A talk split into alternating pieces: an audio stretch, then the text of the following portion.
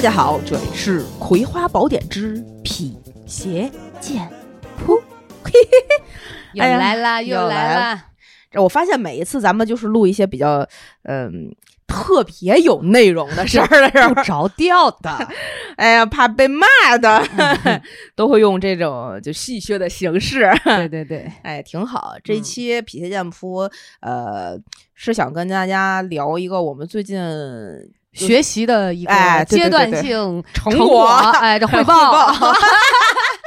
对，哎呀，真的 就这是咱俩还是平时挺下功夫的 哈。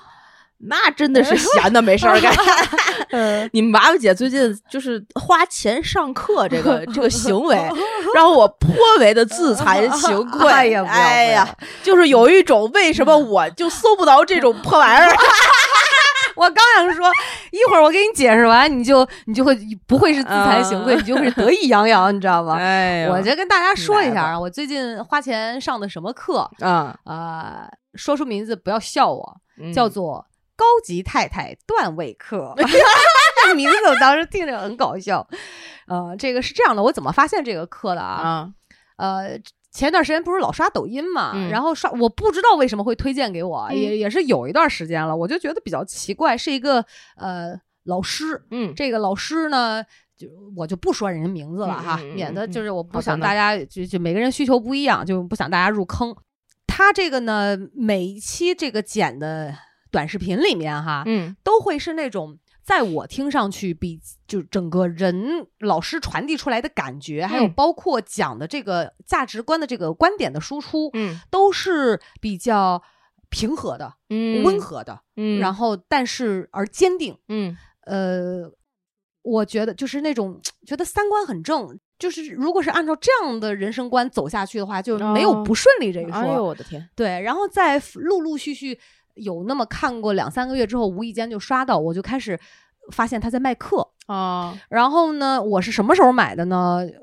也就是九月初，嗯当时在家陪我妈照顾我妈，无意当中我就嗯翻到，刚好那嗯天在直播，嗯这个直播的形式并不是老师亲自在直播，其实是老师跟这个有问题的女性在连麦的嗯录屏、录播，啊，然后后它底下挂一小黄车，哎，这个就是嗯有这个课的链接，哎可以卖一一二对一二三四五六可能几种课，价格呢从幺九九什么四九三九九四九九。嗯哎啊，一千九一千九百八，甚至还有一万多的哎都呦有啊哎，呦，分别这个内容都不太一样。嗯但整体都是只为高端女性生命觉醒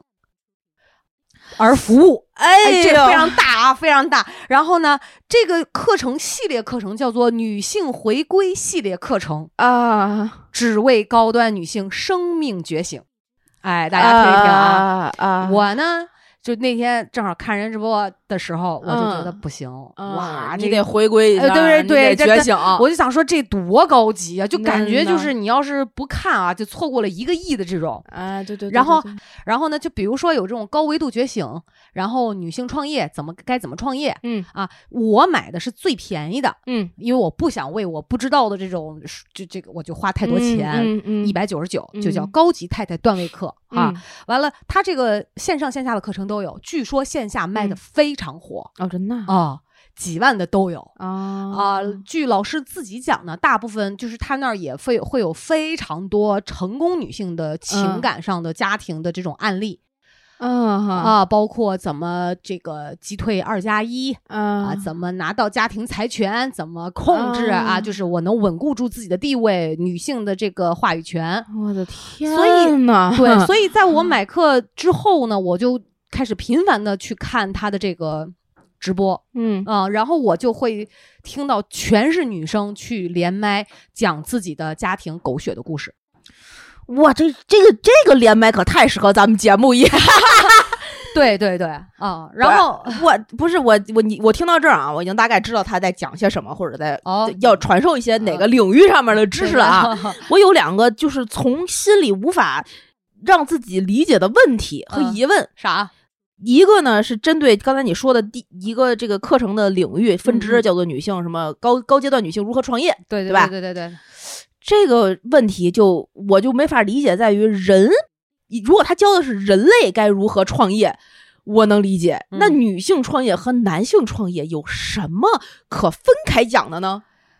呃，可能我我个人我没去听啊，嗯我个人觉得是不是，比如说他会教给你怎么利用女性的优势，然后我们可能在创业当中不如男性的这个劣势，比如你的这个思维、呃商业格局的这个眼光的高和哦低，呃我猜呀、啊可能是这样，就我因为我没有听，所以我没有发言明白权。今明天白我就了只就我听过的这个课，我啊花了真金白银买的啊啊，然后就客服加了我啊微，第二天加了我啊微信，啊，啊，推给我一个小程序，明白让我在上面听明白。啊。然后七节正课，两节赠课，你就都听完了，呃，我听完了。呃，这说实话，每一节课并不长，嗯，然后我一边儿这个玩着消消乐，嗯一边儿我也就把课听完了， 啊就就不太耽误啊。啊，这样明白的了。我还有第二个问题，啥刚才不是一共有两个问题吗？啊，那第二个问题呢，那个就问出来就有点儿，可能大家会觉得我我女权了啊怎么但了是我特别想知道、嗯有没有高阶丈夫段 位科目前我是没刷到过。凭什么在里一个婚姻生活中，但凡有了问题，都是女性去寻求帮助，去学所谓的学习，然后去得到自己想要的，就是结果，哎，而对吧？呃，对对，你说到这儿啊，嗯我就觉得我听完这个课之后，我貌似应该是能给出答案，啊因因为从这位老师的价值观的嗯输出当中，嗯他会认认为或者说提倡，嗯或者说要求嗯女性才是两性关系当中的掌控者，哦呃，引领者，嗯，呃，这个是非常关键，所以太棒了我们要这个我我为他鼓掌，他可太棒了。 对，，所以我我先把啊嗯我学的这个、这个行你就来这一分句享一话下啊，哎，此课程是为很多女性对该机构倡导的价值观及课程输出的很多核心观点不清楚啊，而出的这个课呃基程础入门儿，哎， 对对对，哎，对这样告诉你，这个世 界是这样的。对 我经常在这个课里面，比如说他会谈到一些具体做法的时候，嗯我就在不是扒着耳朵听，我想说，哎，赶紧具体做法来了，就嗯你来点干货可实行。他说，那请购购买我们的高级课程啊啊啊 哎就我你不觉得哎就我觉得你在套路我，你知道哎，吗？对，啊、就这样的。然后呢，这七节课，首先他是他是这个这个老师啊，嗯有过六千多个情感个案挽回的这种策划、嚯啊，高净值女性婚恋规划师，全球高端女性培训创始人，嗯哎五年高端女性培训经历。总之，anyway 就是很高端， 很高端，我觉得我都是很 low 蛋，说实话，特别牛逼啊，。我不配去买人家那个最高的课。然后呢，这个课里面这七节，第一节亲密关系的基本盘，嗯呃，目录啊，嗯呃，比或者标题。第二节，冷战如何高情商的破冰；第三节，女性如何高姿态的拿财权哎呦，啊；第四节，女性如何高情商沟通。嗯， 嗯，第五节如何成为有趣的女人？那 第六节有人介入如何高段位守护？就火，二加一的问题啊。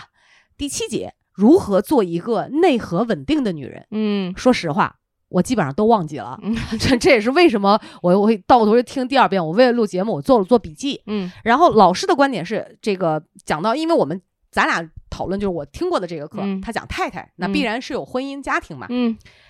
人家说这个低层配偶啊是乞讨、索取、控制；嗯中等中等妻子是理解、照顾、付出；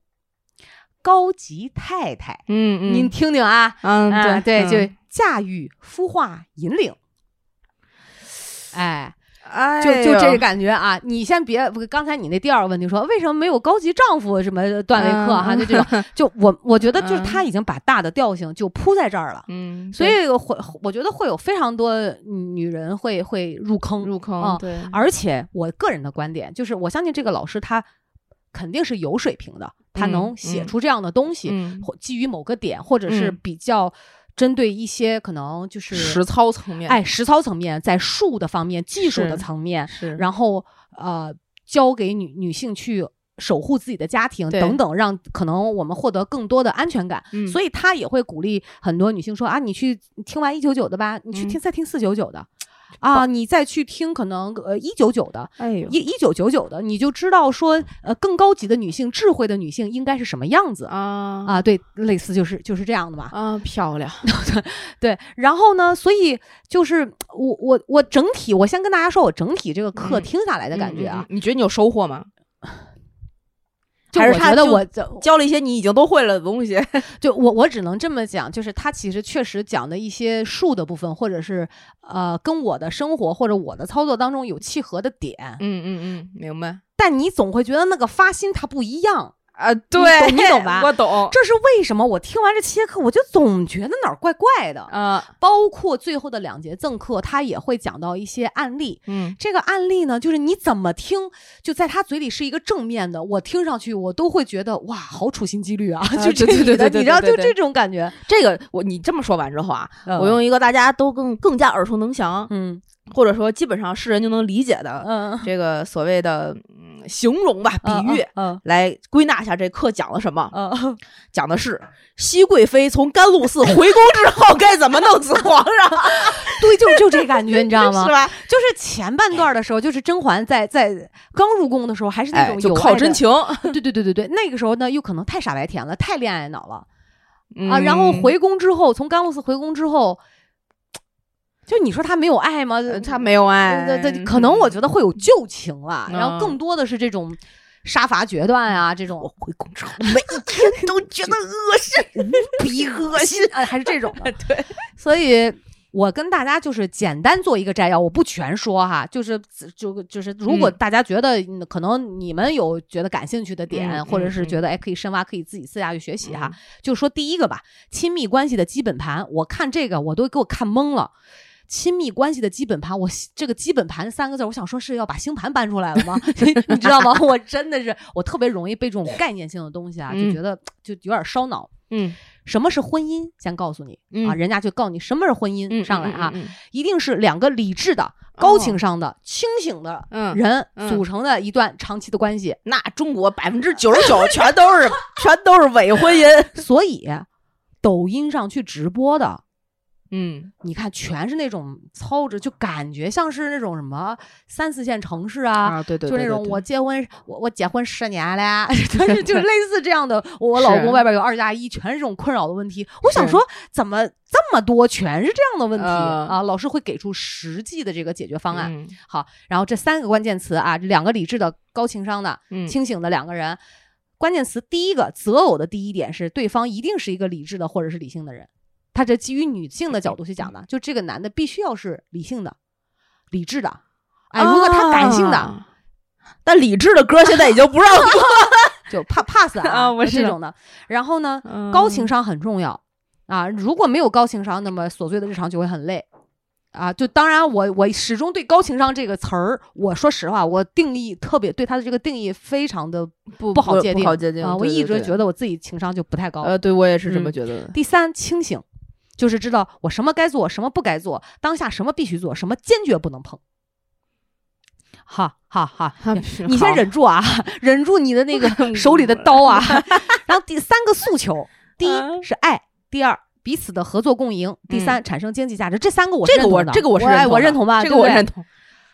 大方向啊，这个嗯老师特别喜欢讲一个词儿，就是最重要的一个动作嗯啊。这这个这个我这个点，这个事件上，这段关系里面，嗯女性朋友们，你们记住了啊，一定要做一个非常重要的一个动作，嗯那就是要先选选对伴侣，然后才能生存，然后才能发展，然后普通人的婚姻组合里才会有可能翻盘，或者跨越阶层，或者活得更好。嗯，我觉得这个设计的路径就是让很多人都不配结婚，不配拥有婚姻。不，在这个设计的路径给自己留了一个非常大的退身步，嗯叫做我告诉你最重要的动作是要先先选对这个人，对吧？嗯，你，但凡遇见问题了，是就你是人不对。对，是嗯你根儿上没选对人。，对，然后问题是你的哎嗯啊，，当然我不承认，我我不否认说确实是全有是这个全是对这对对，个当然，对嗯，方的哈。好，然后细节把握，永远不要把自己当成一个附属品，这是女人。嗯啊，，对女人不要当成附属品，嗯就比如说，哎，哎，罗老公跟我说啥啥啥，啊，就没有自己的这种思考和判断，嗯就觉得这个，呃，要把自己当成婚姻当中的主宰者、嗯掌控者嗯嗯啊、控局者。什么是控局者？这是一个思维啊，就大概这意思啊。不，我就是不会因为老公的想法嗯而意志改变我的想法。第二个点，准确清晰的评估男人未来的走向。难，我我觉得这个，除非自己去看八字，你知道吗？就自己得练出这个，不然哎不有不多少女性能够有这样的能力和眼界、眼光？我觉得啊，这个准确清晰的看这个男人未来的走向，大概率有一个大方向一定不会错，就是死 不哎我是什么呀 这这是其其中一个方啊对向对，对，我们都一样。就是还这个逼 样儿。你呃今对天见到是什么样儿？他十年之后、二十年之后，他永远只会变老，还是这个逼样儿。对，然后他举的例子是啥？比嗯如说黄赌毒的男人嗯啊，，坚决不能碰，因为嗯大概率他的人生很难翻哎，盘，还是这个逼没样有儿。必要去赌那个非常小的胜算。对啊，好。然后第三，永远不要放弃工作，比起爱，比起盲目的信任，不要失去工作，永远有家庭的财政大权、话语大权，这个比什么都好用，比爱要可靠一辈子。嗯嗯，的，我我认同，我认同。嗯嗯啊，我觉得这个就如果说就就我一直一个呃，就是要靠自己，啊，对对对对，但实际生活我并不完全 靠自己，你你知道吗？ 对嗯，大家自行体会哈。然后呢，啊，要重点是要理解普通婚姻中男人的价值是什么。啊，他只是他只是一个问题，他嗯没有给出答案。嗯然后最是引出来的一句话就是：你不能什么都要，嗯女人啊，嗯你不能嗯什么都要。嗯，嗯然后建议女人不要乱生孩子。嗯然后给出很重要一点哦，这个时代背叛的风险非常高，女人永远不要恋爱脑，男人是自由的，他可能随时会抛下你去追求他的爱情。嗯，对，那要素永远不要失去自己生存和翻盘的能力，因为活下去是非常非常重要的。嗯嗯，这是普通的婚姻啊。嗯下面说高质量的婚姻、嗯维稳和运作，我就不展开说了。第一种就是帮男人挣钱的女性嗯啊，嗯这种婚姻重点叫做入，进入的入。，就就比如说，你要进入他们的核心业务，啊、嗯你要让自己无可替代，你要让他对你产生依赖感，你要借用他的资源，这个去去对接，呃嗯你懂吧？成就嗯自己啊，就是这种的。然后啊、呃陪伴这个男人啊哎，呦并我的且不天要改变这个，不要有改变这个男人的想法，至少哦要陪伴他经历过那么一两次的失败。哎呦哎，这共同创业的夫妻哦，啊，啊就是年轻的啊，是这样的。哎，对对对，棒了，哎，不要吵啊。然后女人帮助男人弥补他的短板，嗯，就是给男人画饼，告诉你跟告诉他跟你合作有什么好处。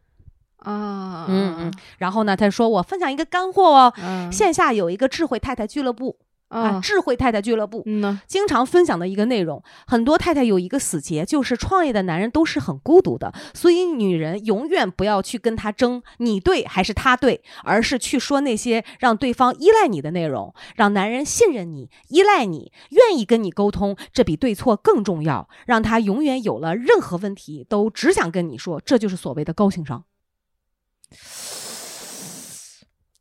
嗯，哎，这一点跟我契合哦。但是他描述出来，我就觉得不爽。对，哎，为什么会？你知道吗？我就对觉得不知道为啥，就是一这么说出来之后，我就觉得我好像是你知道吗？就感觉自己心好黑， 就是我就是那种感觉。就是比如说你去跟你跟你老公聊他创业故事中的一个，比如说一个问任何一个问题吧，嗯你说跟 A 合作还是跟 B 合作，嗯然后他巴拉巴拉说一堆，我就得跟 A 合作，跟 A 合作这那这那的，嗯你其实是不认同的，你希望他能跟 B 合作，或者是两个都不要合作，对对吧？对那你不会去跟他争，你应该跟 A 合作还是跟 B 合作的这个这个事儿。嗯你你为了你们两个核心不是为了争谁对谁错，嗯，是为了能分让析利弊，是对，是为了能让这件事情走下去，对然后两个人得到这个所谓的利益最最大化也好，或者是有一个共同的目标，对对吧？那是你们两个都在为这件事情去付出和服务的过程，对而不是你说了一些日你为了让他听你的，说了一些你可能认同、可能不认同的，就是服帖话，对然后使得他后面一直听你的。对这个东西不现实，是你真的做出的那个决定，你们两个在往前那个目标往前突突突突突突嗯行进的过程中，就一一而再再而三，他就自然而然听你的了。对，所以你知道，就是咱这是咱们俩的观，就是对角度嘛。对当然，我觉得就是这个老师之所以他会总结这样的内容，可能会有一些女性嗯，她确实是这么做的，对但是她这个话说出来吧，就让我们我觉得不我不知道什么点就不舒服，我就觉得我这是这是为什么作为女人要去讨好哈着男别人，人对，就是要在讨好男人。对我我干嘛要去做这样一个动作？对然后你看啊，这段话啊，让一个男人承认你对，这本身就是很下头的事情。为什么？为什么？我我不知道。他说这个下头，我就觉得这个词其实有一点侮辱的感觉对，啊。然后呢，你让这个男人把他的尊严和他的权威放在哪里？那这他个把这个话我怎么这的么难全啊？那把我的尊严和我的权威放在哪里呢？哦，然后然后对啊，然后他说啊，你说的都对，那企业你去干。所以很多女人不聪明，总想提醒丈夫你这样不对，那样不对，那个员工有问题。其实男人都清楚，他只是不想承认他暂时的无能，并不是我看不到，只是我暂时没有方法。而女人的反复提醒和敲打，其实让他非常下头，没有面子又不想承认。所以男人的面子是世界上第一重要的事情喽。我不知道哎，就我我就是你知道，其实在我相信啊，咱嗯俩虽然就是就是对这个说的这番观点啊，我们会站到另外的一个角度去说，嗯对，但是我觉得在咱俩的日常的生活当中，嗯也绝对不会说让自己的另一半儿是做出让他觉得非常没有面子的事情，呃，对，当然，对当吧然？？我们还是我会面非子是常互相的，对，我觉得或就是还是会有一些相互的尊重，或者是对对吧？就就是我，而且我觉得作为另一半，当我们说出跟他 f- 不一样的观点，他其实能够理解你的用意。就像你刚才讲，我们不，我不是为了在跟你争谁对谁错，错说让嗯要让你听我的，这个根本不是目的。对对对对，好，这就是这这，所以你就知道我为什么会觉得不舒服。那天我讲第一次，我跟你说，我听完这个课，对，我总觉得就是感觉女人姿态好低啊。就是这个课给了我一个感觉，就是让我觉得不舒服的点在于，她把老公就是作为了你，她就好所谓的女性是这个婚姻中之间的这个掌权者嗯的意思是说，老公是你现在婚姻这个磨的轴心，你。不动，磨不动，但你是那头动的驴， 对吧？ 对，就是你的对标杆儿在那儿，所对以你的所有的事情是要围着这个标杆儿去转变和运行。对，但是他嗯没有自己动的能力，需要你去带动他动，但永远他不动，你在那儿围着他转着那个拉磨对驴。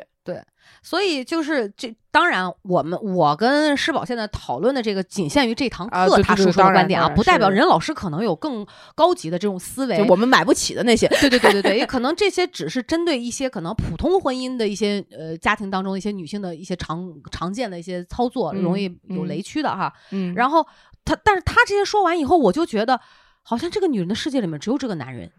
对然后她的终极目标不是为了让自己呃这个活得更好，自己的嗯人生体验更丰富，而是为了妥妥的控制这个男人，从男人身上榨取资更源，对对对对，然后对来满足自己。对，就比如说刚才你说的那个要。这个聪明的太太要帮老公能够挣挣到更多的钱嘛，嗯 嗯就这个点，就类似于你要在这个他的共同创业的公司里面占据一个什么样的核心的位置，加强自己的资源。这我不是我，我退一万步讲啊， 我要是有这个能力，我我就 我自己创业不好吗？ 我真的觉得为什么我要帮我老我自己没有想干的事儿不能创业吗？嗯，好， 一会儿我觉得咱俩可以就我把这个剩下不多点儿了哈，啊我就说完说咱完就说就完第一篇，后边我就不说了。然后呢，第二种类型是什么呢？靠男人给自己花钱的女性，这种婚姻的重点叫做用。用好男人的钱，刚才我说第一种嘛，是帮嗯男人创业，嗯那种叫入，进入的入、嗯嗯啊，嗯这个叫用，嗯，用好男人的钱，关键词依然是维稳你们的关系，装傻存钱，你懂吗？懂哦，哦，然后我突然就觉得一个女人就是很小，真的，嗯你懂我说的这个“小”的意思吗？懂我今天晚上哈，创业她的下接下来讲，创业男人的周围有很多厉害能干的女性，你拿什么干过他们？啊，就是这种靠男人啊给自啊己女、啊花钱的女性，嗯你不懂企业，不懂管理，不会带带团队，也没有商业思维，也不能帮男人钱生钱，不懂理财，那你必须做到以下七点。哎呦，七点呢，嗯真棒哈，第一，你不能作；嗯第二，你的情绪价值一定要给到位；嗯第三，你要学会隐忍；第四，你要学会乖巧；嗯第五，你要懂得示弱；嗯第六，你要让脑子慢慢变智慧；嗯第七，你要给他精神按摩。啊，这有最后一条哦，呃，说明一下哈、就是嗯这老实讲，这就是为什么很多太太不懂得给自己的老公精神按摩，然后为这老公能能跟二加一就是。二加一能够走进老公内心的原因啊啊啊，懂吧？哈、啊，然后呢，所以出轨的那一方没有错，是因为另外一方做的不到位了。 Who the fuck knows？真的是，我简直觉得就是你知道吧？完了哈，这个第一条到第五条，从不能作啊，情绪价值，学会隐忍、嗯乖巧、嗯示弱、嗯这五条，哎，让男人回到家里有一个可爱、轻松、有趣、舒适的家庭氛围。如果女人只除了买买买，却没有关注到男人的感受和情绪的话，你的婚姻可能被他人介入的几率会非常大。嗯吵闹和监管男人是最大的机会。哦哦，就我跟你讲，说的很绝对哦。嗯嗯，对。好，问题啊，嗯无论普通婚姻还是高质量婚姻，可能没有小三儿吗？不可能，不嗯不太可能。规律：高质量婚姻讲情、付出、理解的程度高；低质量婚姻直接谈钱、谈需求。比如啊，周末你要陪我回我妈家，这房子你就是要写我名字。他们不太会转弯儿，也就是情商不够，不太会感谢男人，养成男人抱怨更多啊。质量高低跟钱无关，高质量的没钱的婚姻和低质量的有钱的婚姻，他都见过啊。关键在于女人是否绝对的清醒。那我刚才觉得他上面都一直在说怎么教女人拿男人的钱啊，为什么对又钱又不重要了呢？那不是很重要吗？ 嗯 急了，知道吗？我就觉得干嘛呢？然后呢，第一个课里面就讲到拿男人的财权，嗯第一就三条啊。第一，让男人知道钱给女人可以帮他节省很多时间，可能很多个公司账户就创业的哈，嗯呃，钱让你管理，他很安心啊。安心的体现是每个月，比如说做进出账、买理财，这个月的收入情况。第二个，利用男人对你的背叛拿财权，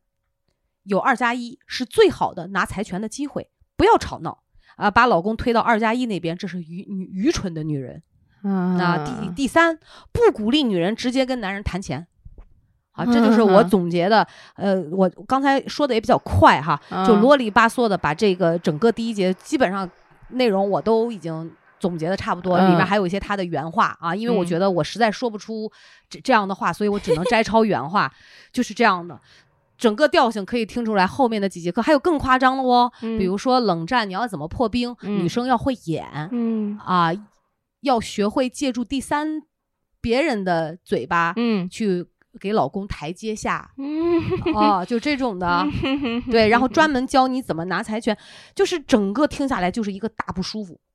我操，真是懂我意思吧？我懂他又讲没一一就是，当然可能是不是我想说我理解能力有问题，我不是总觉得我好，我总觉得作为女性我好悲哀呀、我好啊悲催呀、不不不，我一切生命的这种实现要放在这个就这种课啊，我就说我不说老师的段位。嗯嗯嗯我相信他可能有非常高级的课程，是教一个女性，比如说你的高维运作，嗯嗯嗯啊，嗯你的这个整整个真的是人生智慧、嗯哼哼啊，不谈我们不谈男人的部分，嗯，对吧？但这至少这个课我听下来，我觉得、啊、还我一九九就我觉得这个课啊，首先它存在一定有它的意义，啊，对对对对？吧？对对对，那就说明有非常大的一批人嗯还没有到达这个课能讲出来的这种级别。 呃对就像你刚才说的，就是我你结婚十年了，就就这种，对这种人他可能甚至都没有见过，呃，这个课里面这种生活的样貌。就原来夫妻之间的生活还可以那个样子，然后他遇到了问题之后，他甚至不知道该怎么去发现这个问题。嗯这个问题发生了之后，他也没有人去求助或者是去帮他，因为他身边全是他这个同样样貌的人。嗯那这种课可能是针对于这些人的。对对对那大概率你就这个老师说一些像咱们在其他播客里面这些节目聊的更女权一点儿，或者说更独立、更有自己的思维和自己的这个这个养分的这样的话，这些呃试验里是 是听不懂的，他没有办法操作。哎，你真的说对了。就我看完这个课之，听完这个课之后，我不是嗯还有在每天都看他这个直播嘛？嗯嗯嗯中午的时候、嗯晚上的时候、下午、嗯就会有那么我听到的这个听众嗯就会给这个老师连麦，他说我上次跟您连过。嗯啊，几个月之前连过，嗯我是什么什么情况，您还记得吗？老师说，哎呀，客户太多了，记不得。说我上次按照呃你们那个就是培训的老师嗯也建议我不要放弃、啊，嗯不要吵、嗯啊，不要跟他离婚、啊，嗯就外面有二加一的情况，嗯让我等一等、嗯我等到现在他还是没断， 嗯这种感觉，哎，当时 觉得，呃，你知道吗？就是哎呦我的而天且真的，其实像你讲的，就是确实有一部分女性，可能她还没有看过刚才我讲的这个课里的，对没有达到这种高度和样貌，所以她会觉得，哎，这个我可以试试，已经高于他们的生活了。对，就是因为那些就是这个课的受众哈，有一种可能性是什么？他们不是找不到自己，他根本连找自己的方法和经历和样貌都没见过。嗯，他是这辈子就这个老公和他这个家和他这孩子一亩三分地儿，对，她的经济来源就是她老公。你让她一下子，你说这个老师跟她说，你就立刻现在去离婚。她离完了之后，先不说她能不能真的离婚，就说她离了婚，她都没有办法活下去。对，因为她可能，比如说她三四十岁、四五十岁，那老公可能也是四五十岁，正好有点钱，手里可以找个二三十的，或者是找个十七八的，都有可能找了个小三儿，人家就幸福的过日子去了。 那孩子也差不多到了一个可能初高中这，种年纪了，嗯，最后是大概率有可能还判给妈妈。你就说说咋办判啊，，就说判给爹，爹可能也不管，妈妈妈还是操持这个孩子，对没有了家庭收入，没有了这个情感支柱和依托，因为他这辈子都困在这个家里，嗯，他能怎么办？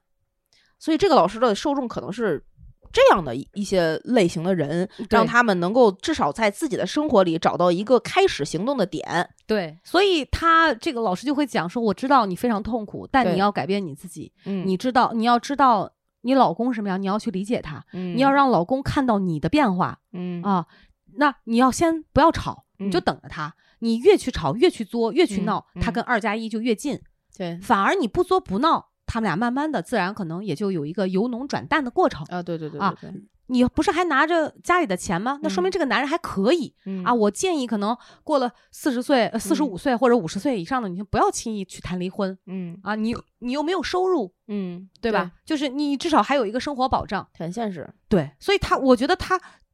更多的是基于非常现实的层面，就这一类人群非常现实的层面对去讲一个术的问题。对他其实没有讲心法，他没有讲本质上女性的这个呃内在的。真正的这个对对自己好的正正的三观是什么样子？当然，对我觉得他可能讲了，这部分人群反而失去了，他没有办法挣钱了。对，而且就是你看这个课一九九很便宜，嗯，那这波人能去买这个课的，可能也不觉得它是一个嗯对多大的负担。对他听完他认同了，那去他有但凡有点钱，他可以再去买更多的。对那他听完了，他认同了，他去扩张也好，干嘛也好，对他也是一个流量和营销的转化。对，你说这个老师真要是聊一些咱们这平常聊的，就不没会有有人听了，就不会有人买啊不了会。有人买了。咱们这些聊的就不解决人家的问题。对，你跟他说女性要独立自强，那谈啥独啊 立？对对， 对啊， 确实是，所以我听完这个课之后，我最大的感觉就是我，就是你让咱俩其实就嗯两三条微信是就把这个问题给说透了，嗯我就是觉得好悲哀，然后也对没有把我们放到一个，我我觉得就是。好像我们见不得光，我会感觉我站在了黑暗里，用一些对见不得人的这种手段、伎俩去对付我。一开始，当然，我觉得大部分我们选择婚姻都是因为爱这个嗯男人啊。对，当我然讲的是一个正常的一个情况，是是就是我在否定我自己。嗯，我觉得这个爱不应该是用这样的手段去对付他。当然，可嗯能数十年的婚姻之后，嗯就可能爱会变淡，会对变成亲情。但我怎么能对我最亲的人去喜用用这样的方法去对待他呢？对对是，就如果有一天，假设嗯老吴有二加一，你说让我知道了装不知道，我觉得我第啊一不反可应我能一定会跟他摊牌的。对对对对对，当然，你要给我一个，你你这个行为是不尊重我，不尊重我们的婚姻，不尊重我嗯们的家庭。嗯那请你给我一个说法，嗯，这个对事情我会告诉他我的底线。嗯，就解决不了，再见，就离婚嘛，就没有什么嘛，对对吧？你这个东西，我为什么要让我自己去忍到我自己那种痛苦，说我为了这个所谓家庭的和谐是完整怎么样，我对吧是因？为咱们其实我们两个站的位置，我每其实每次聊到这个问题的时候，我都有一个很大的呃，感对慨，一个是感慨，一个是嗯觉得自己很幸运，嗯就觉得我们至少是站在了普罗大众的这个呃群体的可能更靠金字塔尖的位置上面一点儿。嗯我们能够接触到的世界，能够每天去消化的知识、学习到的这些理念也好，嗯我们的家庭背景、身边的人际关系也好，它都不是处于一个无可奈何的境地的。嗯我们才能养成现在这个所谓的独立也好、自主也好，嗯有一些可能更先锋一点的想法也好嗯的这样一个人格。嗯但就反过来，反过头来看，这说明什么？说明我们现在就哪怕我也没真的就举着什么女权大旗在微博上面游走，就咱们现在稍微有一点这种意识的这些人都已经在金字塔尖儿了的话，嗯，那有多大的一批人还生活在你刚才说的这个黑暗中？其实就我觉得挺多的，真挺悲哀的。他们意识不到自己的这个现状的本状有问题，只是意识到这个事儿有有问题，是整个这个课带给我们这个社会面貌里面最可悲的一点。对，就是你觉得这些有这么多人买这堂课，这个老师能把课卖出去这么多份，还能一嗯直有受众，最可悲的是，竟然有这么多人需要这种类型的帮助。他而且你知道，就我听完这些哈、就是这个包括他有也有一些线下的视频啊，嗯，我才发现原来有那么多的女性同胞嗯是非常迷茫的。对，我觉得我们就是连老师自己都说，他说怎么连麦的人都在跟我讲情啊、爱啊、呃二加一啊、离啊、什么嗯挽嗯回啊，嗯你们能跟我聊点别的吗？嗯其实他其实我我觉得他肯定也有看过一些可能更好的一些世界，嗯但是他现在他他只没能办面法对这样的人群，就我觉得为什么女人情关这么难过？对。我们好像没有办法破情执，他有一点其实我认同，就是这个嗯恋爱脑的问题，嗯对吧？就是我我觉得很多的这种过程，嗯呃恋爱、婚姻是没人教我们，我们确实不知道该怎么去对用什么样的心态是投入这个这个感情的的这个比例拿捏。嗯它是怎么个配比法？确实没人教过，所以导致非常多的女性经营婚经营婚姻很糟糕，你她很迷茫。对这个其实就前两天我们不是看《再见爱人三》嘛，哦，对，这这个我觉得咱俩也要可以再讲找专门一期去聊《再见爱人》的话题。哦，好啊，但是里面就其中有一段黄执中说出来的那个话，我觉得说的嗯非常好。呃嗯他原话怎么说我不记得了啊，但嗯大概的大意就是说，这个社会目前的这个男女关系和架构，男生一直在争这件事是不是正确，嗯当这个事情它被证实自己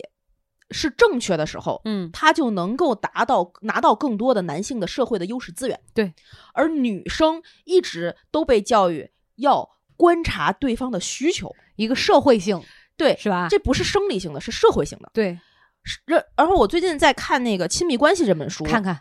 做的笔记、哎呀，你真棒，是不是？真是。哎呀， 然后《亲密关系》这本书是很多年前的一个，就是有点学术著作的意嗯意味了。嗯他我刚开始看，他前面最开始那第一章，他讲了是说有一些书啊，就说男人来自火星，女人来自金星之类之类的嘛。我看过这本书，但是嗯他给出了一个全世界为基数的一个大数据统计，嗯男女生理上面的区别嗯是远远小于我们以为的的那个差距的，嗯就是男生和女生。生下来，他们对一件事情是不是感性，是不是理性，嗯他是一个更激进的人，还是一个更有性欲的人，还是一个可能更隐忍的人、嗯更温柔的人，嗯跟他的性别就没有直接关系。嗯你跟一个男生之间的差距，有可能远远小于你跟一个同一就是一个同性之间的嗯差距。嗯而之所以我们觉得女生可能是温柔的呀，是这个呃贤惠的呀，男生可能是自由的、奔放的、勇敢的，是你出生在这个社会之后，整个社会的大背景、社会结构、生活的整个环境，一天一天、一点一滴被潜教在育的的，教育的。嗯所以，其实我们在是婚姻里面遇见的所有问题。你刚才说到的，说我们没有被教过到底怎么处理，我们每天都在被教去怎么处理。我从出生的 那一就 刻啊就有人告诉你女孩子应该怎么样了，我妈也这么跟我讲，而这个理论从根儿上其实才是造成男女之间在这个社会现状样貌里面那么多矛盾、那么多差异的核心问题。你说的特别对，所以真的，我我曾经就这个问题我去控诉过我妈，嗯，我说你为什么要告诉我？就是每次她会说啊，你一定把呃你老公照顾好啊啊啊，你一定呃你别让他干那么多活儿，哎你你闲着干啥？嗯我说妈妈你什么意思？嗯我说你这一辈子苦哈哈的，你在抱怨我爸这样那样是还不够，然后结果你却自己明明不愿意承受，对你却告诉我应该怎么。我说原来迫害我的不是别人，是你，根本就不对是我老公。对所以我我曾经控诉过他，我说你这就就在我看来，其实非常悲哀的一生。他我我认为啊，嗯他不幸福。不如幸果福他幸福，他不会在我的面前会说嗯因为三十多年前的事儿还会掉眼泪，对然后为了因为自己所承受的那种委屈，嗯而且你知道他会。站到女性的，他说：“哎，你看，啊、意思只上班儿，老公上班儿这一天这么累了，是对吧？付出啊，他说算了，我就不跟他计较了。就我一直觉得，你干嘛去讨好他？是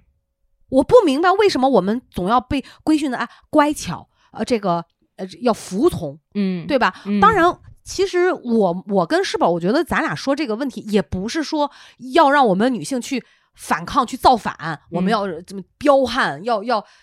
那样的，不是就不不不是是这个意思。对不真的不是这个意思。就我其实特别欣赏欣赏像一些西方女性，曾经有一个事儿，就是有一个、嗯怎么讲，呃，不是一个事儿，算是一个小故事，特别嗯影响我。她说：“谁告诉你女性一定是柔弱的？”对美国也有可以和男人一样换轮胎，车坏在半路上换轮胎的女性，嗯。女性也可以有力量。你说这个就是当年希拉里去竞选的时候，嗯我我不知道有多少人看过他的竞选演讲啊，和这个整个这个过程啊，关注了整个美美国大选的这个过程。我们不说他到底什么政治立场或者是什么对对对这个这个我们不讨论，懂我也不懂，我也不我也不 care，我也不我也不关注。嗯但是说他有一次在跟人家呃辩论的这个过程中，嗯中间离场了五分钟，嗯他去上了一个厕所，嗯他去上厕所的这个过程中，他的对手站在独自的演讲台上嗯，说：“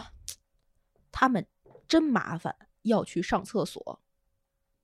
就类似于这样的话，啊具体原原意我不记得了，嗯但是就是非常的隐晦了，抨击了这个人要去上厕所这件事情，而他的底层的意味，绝不仅仅是嗯，他要上厕所，我懂。而希拉里在整个竞选的后期，她的拉开的一些票数和整个这个最终的结果，嗯她的对手是无数次的用她女性的身份去引领了整个舆论的导向的。其其实变其实就是攻击了他，所以，其实她到底是什么政治立场不重要，她只要是女的就不行。那如果希拉里变成一个男性，可能他的观点就会被大量的认可和支持，可能他赢的就还是是他这个观点，嗯，对，那是什么样的结果，我们是不知道的。不知道，只是说可能，我觉得大概率可能他会赢，呃，不不好说说，嗯，但是至少就是不会被拿上厕所这个点去去去对嘲笑，对对吧？对，就是觉得好像女生只要出来跟别的人一起去非常正式和严肃的讨论一件事情的时候，你的一些生理上面的特征就可以被拿出来，在整个公开场合里面讨论。嗯就比如说，我们说回《再见爱人》这个这个剧啊，可能有有的人没看过，有的人看过。就里边张硕和睡睡这一这一对儿，睡睡不论有多清醒、多理智，张硕只攻击他情绪不良，嗯而情绪不良在整个社会的背景下面，是女性的可能一种被禁锢的枷锁，嗯就是女生等于有情绪问题。嗯男生其实也有情绪问题，嗯可能有更大的情绪问题，嗯而女生的情绪问题就值得去被一个男生拿出来当跟有是非大错这个对错前面的去去去去讨论。嗯我不管你说什么，只要你情绪不好，我就没法跟你理论。嗯这个就是很可笑的东西，嗯而这个东西就是也就导致了为为什么这么多人生活在一个黑暗的环境里。那你说我就不由得思考一个问题，这是怎么着啊？这多几千年来遗留下来的糟粕，那可是以前不是母系社会吗？我就不知道母系社会是不是也是这样啊？反正我看历史剧都是。都是现在这样，可能比我嗯们更严重，对吧？裹小脚那时候，嗯当然是就我们我们裹小脚是因为三寸金莲可以取悦男人，男人因为有有一些女男的会有有这怪种癖练脚癖，可是那个脚真的拆拆下那个裹脚布真的哎呀好恶心啊！恶心嗯你不觉得吗？就一觉得点儿都不好看。那那个大拇哥跟那个对脚后跟儿是是中中间，间，哎，呀，别说哦，一个他难是受，生生折断，啊都不说多么残忍，他我觉得不好看啊。就是就是我我最近看了一本书，叫跟大家后面分享的这个后半部分。是啥？我最近看了一本书，叫做《嗯女巫不可战胜的女性》。哇哦，最近我们俩真是好爱学 习啊！ 就是你我我最开始你我我我花了钱，你花了时间， 我买了教训，你有了收 获，我不行，你现在不再自惭形愧了 吧？呃不不不也也行愧也 愧也愧也愧，毕毕竟没那么多钱买四九九啊，呃一一九九很贵吧？哎一九九， 嗯然后这本书我最开始点开的时候，我其实是想了解中世纪对于女巫的整个这个历史的这个嗯过程是什么样的，应该挺有趣的。我我很爱看那个美剧、英剧里面什么啊是东吧区女巫啊，对什么女巫被烧死啊，还有包括这种电影，我都很喜欢看。对对对因为我觉我得有魔法那个做的比 较炫。对，因为我在那个我的印象里，我没看这本书之前啊，我的嗯印象里女巫就是有一段非常残忍的历史，嗯然后有一个时期是专门有猎巫行动的这个时期。嗯，对，有有，就是把女巫当成这个迫害被迫害者嘛，你去对迫害女女巫这个过程，对，然后我就想去了解一下，然后点开了之后呢，才发现他讲的可能不只不只是女巫的这样这这个事儿，然后它里面、哦他说这个，他中间有一段是大标题是这样的，他说今人之牺牲品，嗯非古人之牺牲品。他说说句实在话，正因为猎杀女巫这段历史讲述的其实是我们这个世界，我们才更有理由不去直视它。如果踏入这一个雷池，就意味着我们要直面人性中最绝望的那一面。如果大家现在，嗯，应该每个人都听过“女巫”这个词儿，你可以先想一下你 witch 对，which 你就是想一下，你听到“女巫”这两个字，脑海中蹦出来那个形象是长什么样的？魔法，就是她的样貌，她的样子，她有什么穿搭，有什么道具，她是你什么年龄的，什么大概一个什么体态的，你心心里我觉得啊，大概率是一个老太太，银发，穿着斗篷，戴着帽子，骑在扫帚上。啊，身材我 不睡。哎，你那你是什么样的？我的那个想是一很美的，想，哦然后是那种呃雪白的皮肤，然后嗯是那那种呃呃波浪，可嗯能是是跟更偏我现代美剧的那种是吧？啊，对对对对，是那样的。啊我我我我，它可以变换任何的样子，但是它不是一个 ugly，不是一个对吧？可怕的样子。这就是为什么我说咱们是站在金字塔尖儿上的人，哦，你是从观点去区分，从观念上、价值观上。不是，就是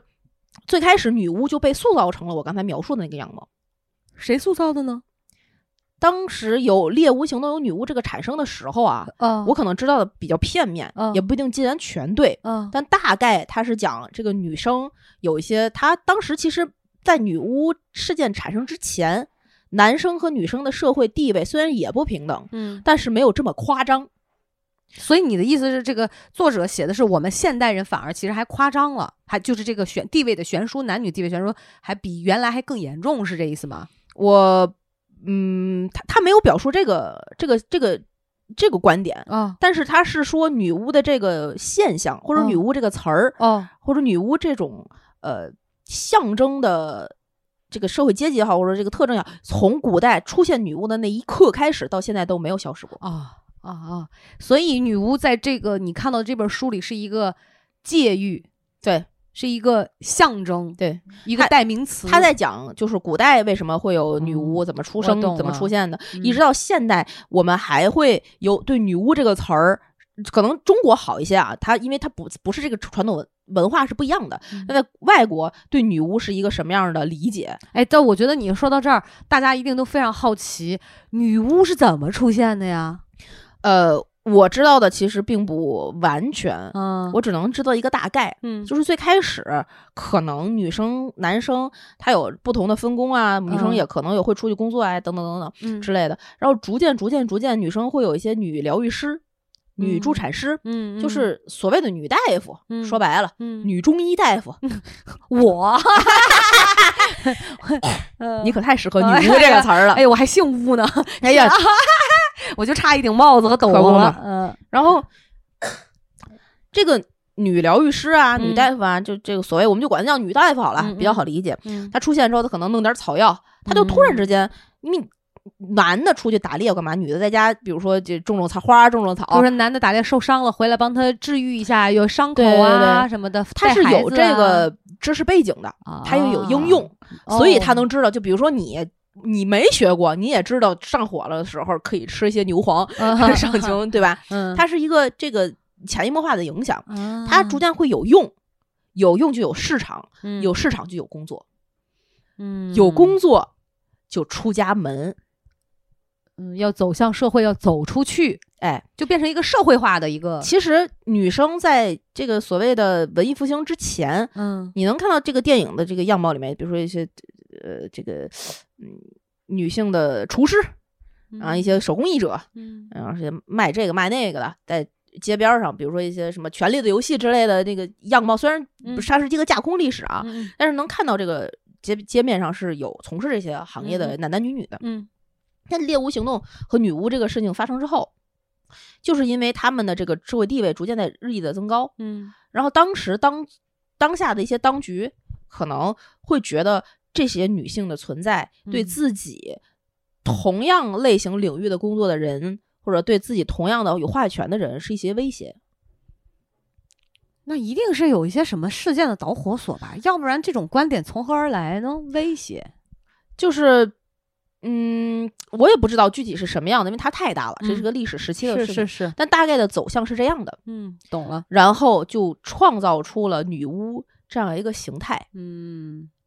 这个女巫最开始被创造出来的形态，它甚至是骑着扫帚的，它的这个意味是有很强的性暗示的意味，啊，就像金字塔什么的，它是一个性暗示的意味在的这么一个形就是视觉形象。真的假的？为什么？是扫啥帚，呀你想啊，一个女巫，她年老，骑着一个直立的棍儿状的扫帚在胯下，不是性暗示的意味是什么呢？哦，那金字塔为什么呢？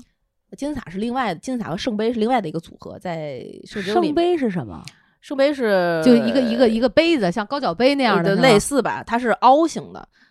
然后金字塔是突出的。但凡就是在胸在西方古代的文化里面，从视觉的角度来讲，一些直立的、高耸的、坚硬的物体，通常大概率都有性意味，是男性生殖崇拜的一个呃，penis 呃，对对的一个方向。而女性呢，比如说凹陷的，就就就就有这 种性性意，它像子宫一样，它是一个三角形嘛。圣杯啊我以为是胸呢，我以为是是、啊是不奶呢，哦是是子宫，它它、啊，这是这是另外的话题了。好吧，好吧，但是就我要在去看书去。但是在女巫这个角度里面，嗯就这样的意识，为什么让大家先想这个形象？因为这整整本书我笼统的大概讲一讲啊，这个女巫她用这个形象去比喻现在这个所谓的男权视角也好，或者说这个社会结构里面对女性的一些打压也好，是嗯源于最开始对女性的恐惧，因为女女生的、女生有一些事情上她就是擅长，虽然这个擅长可能也不是生理性的，是社会性的。嗯但是男权社会里面，对于权力的渴望和对于整个这个话语权的把持，是你甚至不能够擅长任何事情。他的一步一步一步一步，他会过激的去把这个本本来可能只是针对个别女巫的这样的行为，扩展到对所有可能越界了的女性的呃身上，变成了一个。个代指。比如说烧死女巫这样的呃刑罚，她可能不是女巫。这个女生当时有一种呃判定你是不是女巫的标准，嗯是要检查你的身上是不是有那种类似于老年斑似的上的那么那那么那个那个东西。我我说不好它到底是个啥，你说它身上长个斑这莫名其妙啊，简直欲加之罪。这个事儿，去检查你身上是不是有老年斑，有两重男权视角上面的奇怪的，就是我要向你证明我的权利的地地方。第一，我要检查你身体是不是有老年斑，你是不是要脱光了。你有什么权利检查我？那个社会就是那样的，嗯，啊是，我就说，对？吧？嗯，然后第二就是这个东西甚至不能代表任何事情，对呀但我就可以说你是女巫，我给你一个定义，我赋予你一个定义，我说你是啥，你就是啥。，对。然后我只要去，他们后面还有一些衍生，比如说我触碰你的这个呃老所谓的老年斑吧，我们把把它代指成老年斑，这样比大家比较好理解。然后你只要有痛感，把它变成一只癞蛤蟆。你就不对，你就是女巫，你是女巫，女巫会遗传，所以你的女儿。你的孩子只要是女性，都可能携带女巫的基因，就一家被烧死。太扯淡了吧！而怎么样能够判定你身上是不是有这个老年斑？最直接的，能够知道这件事的人是你自己的丈夫。所以，但凡你不听你丈夫的，你就身上会出现可能存在这个女巫判定标志的，呃，前提你就可以被你的丈夫拿出去交给别人去审判。所以在那个中世纪的情况下和就是文艺复兴背景下，女性就变成了一个要一味讨好自己的丈夫、兄弟、父亲，屈从在家里，不能出家门，他们说什么是什么，且服务他们，没有任何话语权的性别。哇，你知道你说完这个事儿之后哈，我我就觉得除了一种悲哀的感觉，其实现在的社会确实有。对吧？就那天我看到印度嗯，也是这样的，然后，呃，这个东西他说，至于到现在这个猎巫行动，它已经就结束了嘛？猎巫行动也现在也没有人真的说你觉得你是个女巫，这么荒谬。肯定可能有人信啊，有人不信啊，嗯，但但是大概率的普罗大众的意识里，知道女巫只是一个呃代表词，嗯或者是一个影视形象，或或者什么都可能。嗯但是，之所以没有人再用一个“女巫”两个字去判定你嗯是坏人，是因为他们有了其他的东西，么意思啊比如男权视角下面去定义的法律，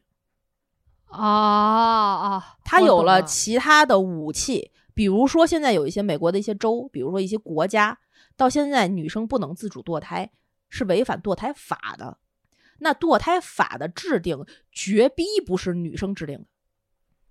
他们把判定你身上有没有老年斑变成了我写一本法律，而法律在大家的心中就像当年的老年斑。我每次看我看到这本书的这种类型的话的时候，你会从脚底下开始起鸡皮疙瘩，因为你从来没有从这个小这个角度去看待过这个世界。但是你一说就通，是这样的。对，就是所有的女性，她这个这个书里面说，第一个开始把女巫变成一个好形象的是《绿野仙踪》。《绿野仙踪谁是女巫啊？绿绿野仙踪》里面是有一个女巫去帮助了别人，还是怎么样？反正有一个形形象在这个故事，事里面。好吧，对不哦记得了，你像奥斯，你这是他那个叫什么奥什斯么嘛 in the wood，对对对对，然后就是，嗯，他那本书里说这一段历史现在就像中国的某段历史一样啥被呀虚化、被否认，本质上从人性的角度去观察，有些东西可能是一样的。什么可能是一样的？不就是一样的？还哎他妈可什么能啊？ 哎，我哎等会儿稍微稍微岔偏一点点啊，嗯就你知道，其实呃，就这么说吧，就所谓的、我们有一些这个嗯法呃，叫我就有有一个词儿叫什么来着？法律当中，以以发言权、言论权，就是什么忘了类似什么嗯投投票权、被被嗯被选表举决权、权被被选举权，啊之类的吧，怎就么就了这种的嘛，嗯就好像是有一些词儿，就是人家会觉得女生你就不能说，嗯但男的说就可以，嗯你懂我那个意思吗？我懂当然，我并不是说建议说，比如嗯说对我们有时候讲一个黄笑话，你你要女生说，她会觉得哇，就女生说一个黄笑话，她就觉得你今天晚上可以被我上。对，但但你是懂我男这个男人意思讲吗黄笑话，就大家可以就这样哈哈笑，然后笑过去也没有怎么样，甚至有的人会觉得你是个女孩子，你怎么能讲黄色笑话？当然，我并不是说这个讲黄色笑话啊这事儿对哈，如果啊不对，对那就谁都都不不要对。对对但是你不能说因为女孩儿，所以你不能说对，啊。男孩儿他讲讲没关系，就好像嗯比如说抽烟，抽烟其实都不好，嗯，但是你不能说男人可以抽，因为你是女孩儿，所以你不能抽烟。对，这个这个调性，这个大的基基对调就不对了。对所以你就刚才讲到说被这个这一段历史被否认，包括嗯你有一些事情是不能讲的，是突然就让我想到这儿来了。对，这也是被区别对待。对，然后他们当时觉得这个巫术就已经夸张到我只要碰你一下，你就会被传染。只要我是女艾滋巫，病都没这么厉害，所以啊，就就是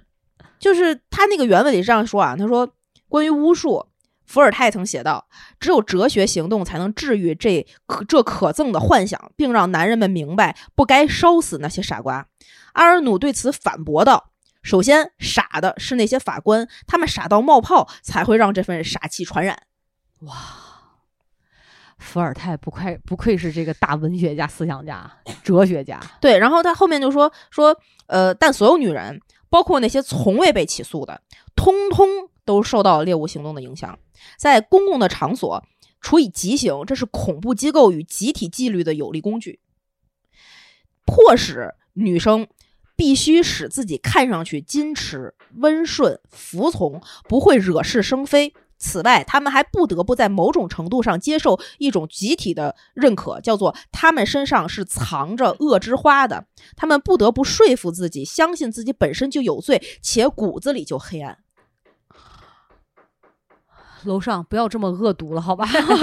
哇，真的恶毒哎！就像我们现在不得不去说服自己，女生就应该年轻漂亮，且从你到五十岁都该保持年轻漂亮。为什么？就是有一谁说的种时代的印记，或者是现在很多呃杂志，比如说那年《姐姐》《乘风破浪的姐姐》那个节目出现的时候，有大批量的言论是在表扬这些五十加的姐姐保养的还像二十岁一样好。这个是这这本书里带给我的第二个震撼的点，就在于年老等于不被接受，而男性年老只是年老。哎，有一个成语哎，年老色衰，就不好而看啦，不能取悦别人啦，不能取悦男人啦。对，所以在远在巫术还没有成为可盈利的这种概念的时候，化妆品业就已经靠着众多女人对魔法的隐秘的怀念大捞了一笔了。它卖给女人们各种瓶瓶罐罐、各种神奇的活跃的成分、各种蜕变成蝶的承诺、各种魔幻的噱头，让这些女生自己又重新成为自己身体里那个女巫。而父权社会偷走了我们的宇宙，又把它包装成了时尚杂志与化妆品样子， 还到了我们手里。我们好像没变过哈。对，而这个这个东西为什么要再让大家想起来当年那个？我说出“女巫”两个字，你可能脑海中会想到的那个形象，就是那个银发老太太之类的。嗯，女性变老代表着智慧的产生，所以男性在一定程度上可能是惧怕年老的女性的。对啊，就是女人确实这个哈，就是对，我觉得年老的女人就是智慧老太 太，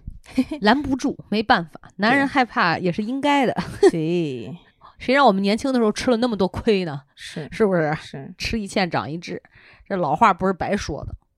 哎，这些糟粕啊，其实没办法千百年来没变过，对，真的只是换了包装，换了 形式，换了说辞。嗯，但对我觉得目前好像稍微好一点了吧？稍微好一点，因为毕竟开始已经有人在说，就是咱们现在在聊的这些问题了。哦，是吧？对，但我觉得这种问题还用说吗？就用我的 我的意思是，你知道我打小好像也没有，嗯就是咱们还是就是一直会有这种反抗的东西在哈，真真的对可能就是家庭环境给予的吧。对虽然有些细节上也并不是特好，对。然后，呃，刚才聊到这个，呃，女性就是如果有一定年纪之后，她就有一定智慧了嘛。嗯其实，女生在这么长时间的历史的进历进展和长河中，都会觉得好像自己已经有一些男女平等的权利了。就像你刚才说的，应该是已经比原来要好很多了。嗯，但是今天说到女性独立，即使从法律层面与物质层面说是可行的，但是还是会遭遇到一大片的质疑。嗯，与男人与孩子的绑定，也就是说献出自我的活法，仍然被视为他们身份的核心。嗯女女孩们在成长与社会化的过程中，学会了惧怕孤独，任凭自主性的土地上长着荒草。在著名的“养猫的单身女性”这一个形象背后，撇开所谓的可怜与嘲弄对象不提，我们能看中，我们能从中看到的是当年令人闻风丧胆的女巫的影子，有一股似曾相识的妖气。这个话是怎么来的呢？是说，就现在啊，有很多人说，哎呀，算了，我不想生孩子了。嗯包括呃，就有些人可能说我丁克，嗯我干嘛的，我我这两年不想生嗯之类的，就会有一种声音说，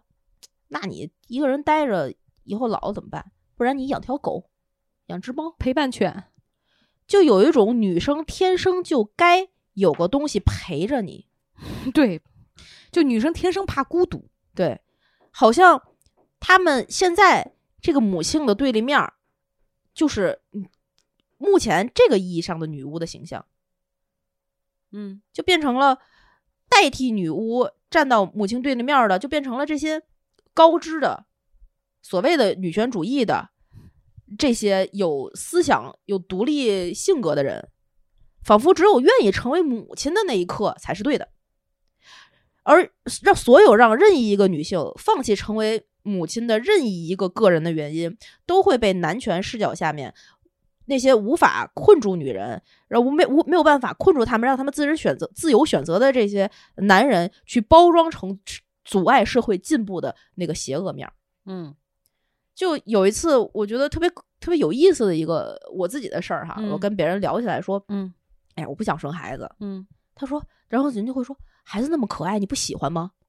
你怎么能保证她一定可爱？不，我跟我我的逻辑是我非常喜欢小孩儿，嗯但我不喜欢成为母亲。啊啊啊，就这个世界上有很多，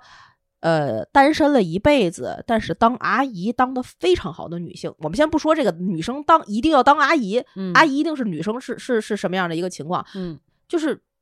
人生下来，女生生下来可能就是有两种不同的角色，或者是几种不同的角色，对啊，有的是母性的，有的可能就是当阿姨的操心的，但是她就不是喜、就是不喜欢当母亲，嗯我可以去照顾你，但你让我生一个孩子，我从头到尾去给给她当母亲。就我嗯我不想体验这这么一个过程，我不想有这样的一个体验。说对白了，对就他其实是有选择权的，但是他对不应该因为他放弃了，他不不想做出这个选择，或者他放弃了这个选择，对就被扣上一个不正常啊、呃的的的对帽子。对，你知道，其实以前的人啊，就是就我妈妈嗯五六十年代的嗯人，他们他们的生活环境里面，包括他身边接触的人里面，不生孩他子们就不特正常。对他们特别会指指点点说，你看，你看，他都四十多了啊，到现在生啊没结婚没生孩子，就就这种就肯定不正常，精神病就这样说人家，对你知道吗？对就那个时候，所以你看，有的时候我们作为小孩儿听到的时候，你会觉得哦，原来那样不正常，那我不要不正常。对我们无意当中也变成了一个加害者，对，这就是社会化的对那吧个部分嘛。对啊。但对现在你看，连国家都提倡生育，那但我觉得没问题。就像之前老早我在有一期节目里面讲过，他就是有的人爱生孩子，嗯，他也善于生孩子。你像我这种，那可能就是先天赋予我的这个功能比较弱，是我不擅长，对吧？那如果真的基于我自己特别强烈的个人意愿，我我、嗯我是愿意放弃的，这个是没问题的。嗯，但是当然你会有一些其他程度的考虑，可是是没有人会跟我讲，哎，我跟你讲，我妈都会说我不正常，真的吗？对，但她会她会觉得你的生理结构不正常。啊但但实际我查过，我的生理结构很正常。我妈就觉得我脑子不正常， 就是，所以，所以我妈你看觉得我不生孩子，我这辈子不完整。这不是很多人骗女人生孩子都用这套鬼话，你知道吗？那天我跟我小学同学也在讲，他、嗯他哎，就就讲一个题外话，嗯一个男生小学同学，嗯我们坐前后位儿真的关系特好，然后现在是一个医生，他有一双特别可爱的双胞胎女儿，嗯嗯，好好，但是啊，就是在这个过程当中，其实就是我们俩聊天的过程当中，我并没有觉得他说哎你呢？我说我其实在这个纠结的过程当中，我说嗯我考虑去做试管了，我是这么跟他讲的，我说嗯我考虑做试管了，我说但我的心情是，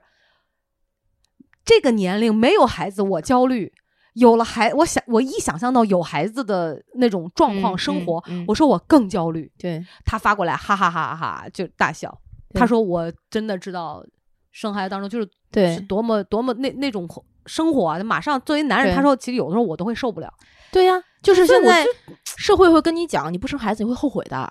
你老了你怎么办？你一定会后 悔的那天。你为生一个试试就好。但是好像生完了孩子就永远丧失了后悔的权利。对你塞不回去了。那天微博上也是有一个啊街头采访，采访一上海阿姨嘛，丁克说最早嗯现、现在就是最早一批丁克啊现在已70经多了嘛70多了嘛。说阿姨，那你意思您老了怎么办？就是没人陪什嗯么很孤单。说我 我活得特别好啊我活得特别好，我干嘛对吧？所以就是这样的，对对，那是一个生命，你你有了这种体验，你真的就没有办法再有什么别的后悔的路而径且可走了。对，而且更奇怪的是，好像当母亲是 特别唯伟一的大的，唯一的终点，且永远不会后悔的一件事儿。对，但不是的。当母亲，你问每一个妈都有后悔生她孩子的这个千百百、千八百个瞬间。 有啊，而且我再给你讲，我妈不嗯是生病嘛，啊然后我回家的时候，她就会屡次的就跟我讲，她说：“哎，我有你，我我很知足，对，就是我年轻的时候为了你。嗯，呃，我没有白付出。你看我生病的时候，嗯有有人就是你还嗯在，你能嗯帮我拿主意，嗯你能这样那样的。我说妈妈，其实你就我说我一定会照顾你，对，哦，百分之近百分之两百的心。我说嗯我行动帮你，哪怕帮你断都没有问题。但是我从观念上跟你讲，我说我其实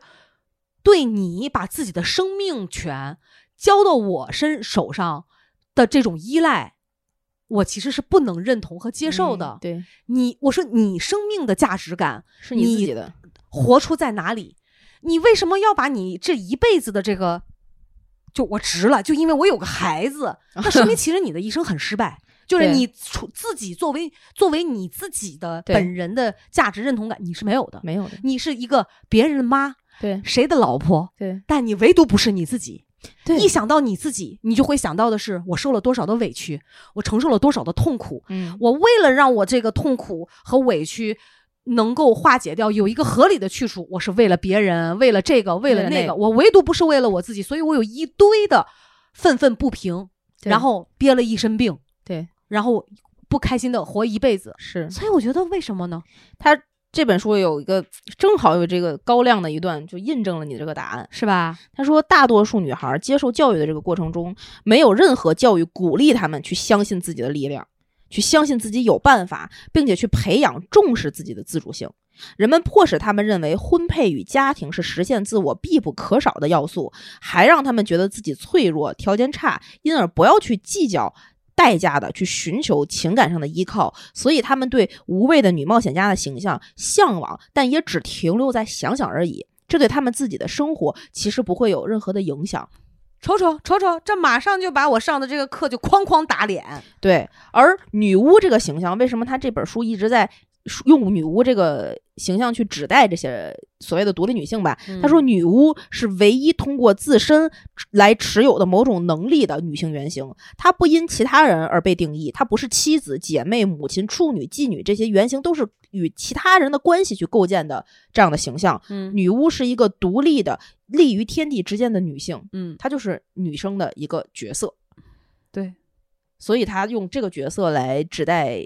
整个这个书里面的所有的这些一切。对，所以我觉得就是，你看咱俩今天聊到这儿哈，嗯我我觉得我们俩真的不是说反动，或者是一定 要说把把男性的地位打压下去，不是这样的，或者嗯不我们一是定要争取说啊，就是这个女性权利平，就是我觉得她女人可以有各式各样的样子。对而不是呃，就是你呈现不同的样子的时候，而不是被冠以说你不正常，对吧？对包括男性也是一样的。我觉得对，我希望男性有的权利我们也能有，比如说男性可以爆粗口，我们也可以爆粗口，就就类似这种事情。对当然，我并不否认说女性天生可能会有，就是不同的女性啊，嗯她就是可能生理构造啊，或者一些呃这个这个你知道脑部神经的构造，它决定了我们各自和男女之间嗯都有嗯不同擅长的部分。所以我就我更觉得婚姻当中应该讲究的是相互配合和不同的分工。有的男生，比如他就是天生特别擅长照顾家里和带孩子，那他做嘛，对对吧？我们不用非得说啊，女人就是要一副讨好的嘴脸啊，我要找一个情感依附，所以我要照顾好嗯我呐老公，不是这样的。我身边有一个特别好的姐们儿，一闺蜜，她就是她说，反正我挣得多，嗯那就我出去工作，对然后我老公带孩子、对带儿子，人家过得也很好啊。反对而孩子的正好是个男孩儿，对性格就非常好。，对，说他跟他爸特别亲，嗯，可是我我觉得没有问题，没有任何问题，没有人规定说女生就一定那那你说是不是？根据这个课，这男生应该听一个高级太太段位 课，跟我这姐们儿是吧？真的是啊，好好讨好一下我这姐们儿。对所以说真的不是靠性别去定义的。对嗯。但是就是刚才说社会化的这个部分里面，说在男性的成长和社会化的这个一路上面。都有人对这些男生说，不存在白雪公主，就不存在你幻想中的那个爱情。所以与女性相反，他们学着的，他们学会的是对爱情要时刻保持警惕，把它看作有可能是一个陷阱，然后看作是对对他独立的威胁。嗯，几乎将恋爱看看成是一种，就是他要经历的，就是人生中的一个小小困苦。从男性的视角来讲，他不是从小我这辈子要向往一个我的婚礼，不是这样的。他从出生到整个生命的结束，他的人生的主线条不是爱情，对啊，是事业啊，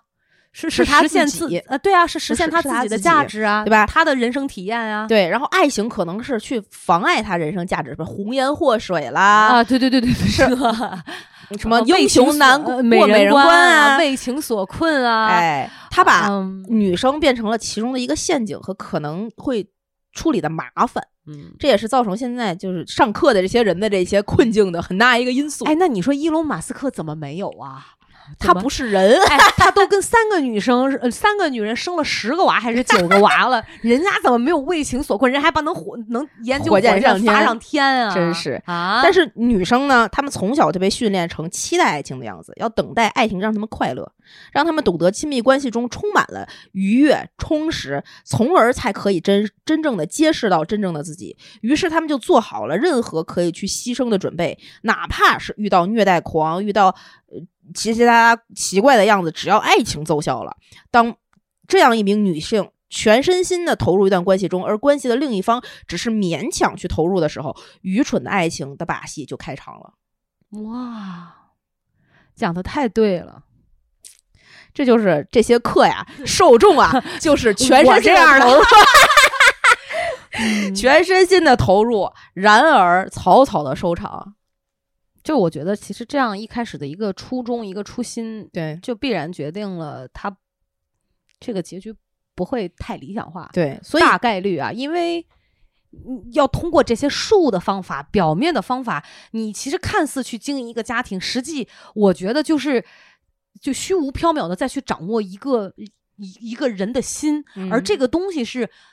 看不见、摸不着，人性这个东西是最不可琢最不可磨琢的，磨对吧？的你对你明明就是本身就是就是自己把自己推入了这个陷阱，是。对吧？你靠这种手段，所以我没有觉用得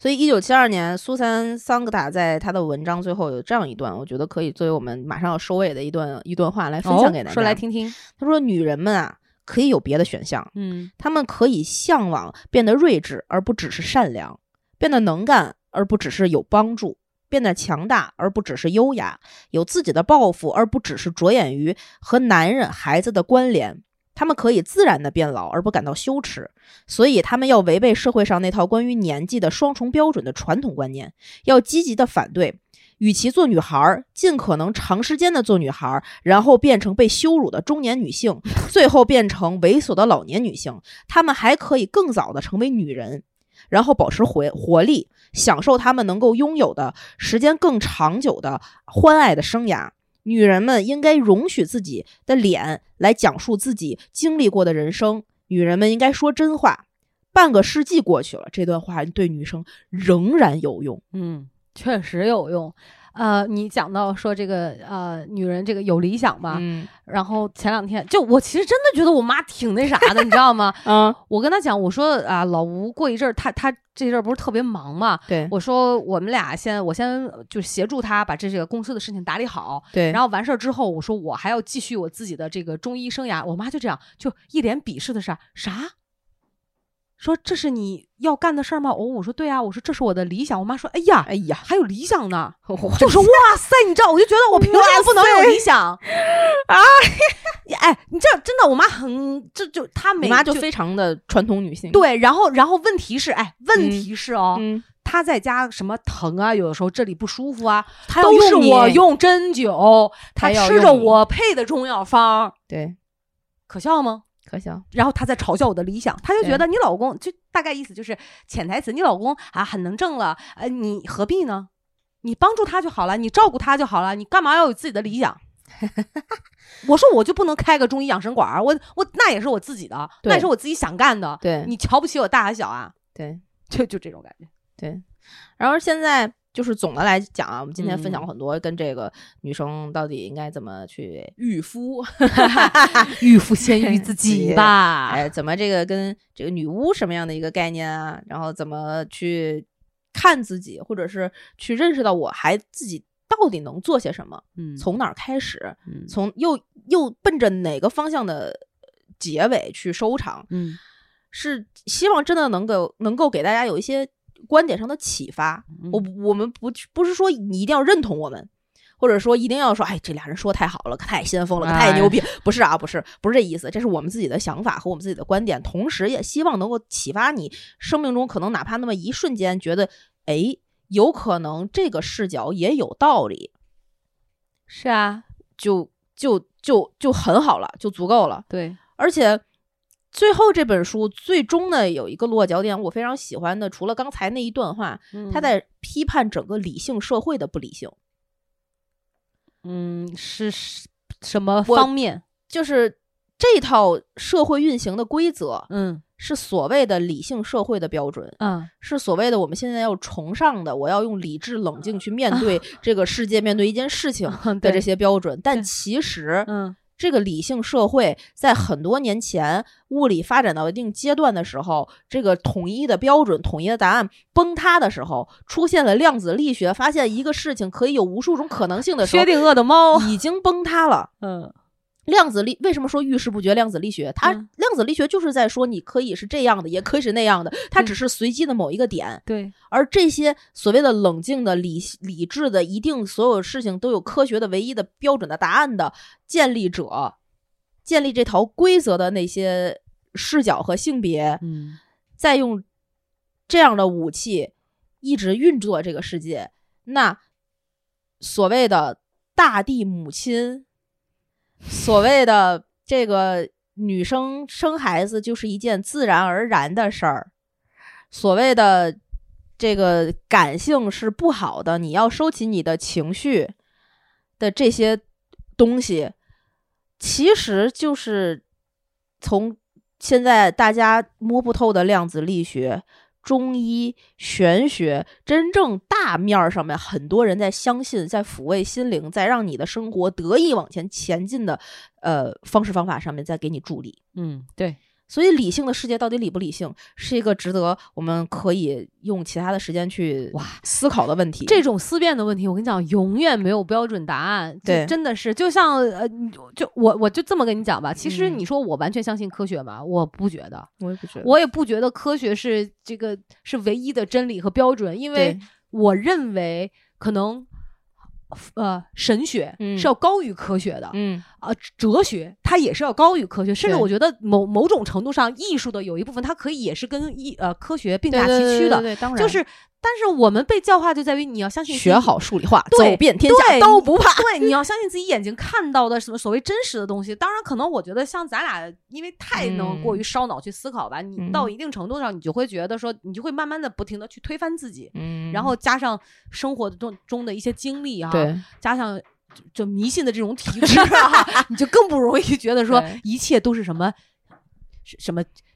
就是这样，就是这样呃儿的，就一定不是那样，对不好说。我不觉好得说物质可能随时之间都会相互转化对，包括我们的细胞都是这对样的，对吧？嗯嗯，所以我们俩呃，包括讲的所谓女女性的这个这个样貌，嗯女性的自己也并不是说就一定是固定下来的某一呃个样子。对对对对对对，你是过于夸张，但是每个人都有自己的样子，就是是真正的自由到底是什么？我觉得大家可以嗯，对吧对自己，想每个一人想都有自己的定义了。根据自己的情况来吧。是，嗯，所以这期节目我们也录了很多哇，非常充实哎。非常充实，非常可能会值得被被被被批判。希望大家刷屏刷屏刷起来，让我们看到你的火 箭，看到你的这。也非常谢谢大家的耐心，嗯忍耐楼上装修的声音。谢谢大家。嗯好吧，那这期节目就差不多到这里啦。如果你也喜欢我们这项的观点啊，或者有一些其他想跟我们讨探讨的呀，可以关注《葵花宝典》顾彤彤的微信、微博账号，在各大音频平台订阅我们的节目，给我们点赞、打赏、评论、进群，加主播 i n g f r e in free，他就会拉你成为我们真正空中的闺蜜啦。我们一起在群里聊你买了哪些课，好 吧？ 别花冤枉钱哈啊哎哎呀，今天就录到这里，跟大家说拜拜，嗯拜拜拜拜。